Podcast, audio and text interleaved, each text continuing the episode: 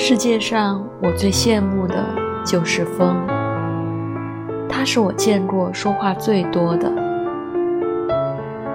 我羡慕它一开口，树就听懂了，上面的叶子摇头的摇头，点头的点头。当它和墙说话，和森严壁垒的围墙，没有一块砖。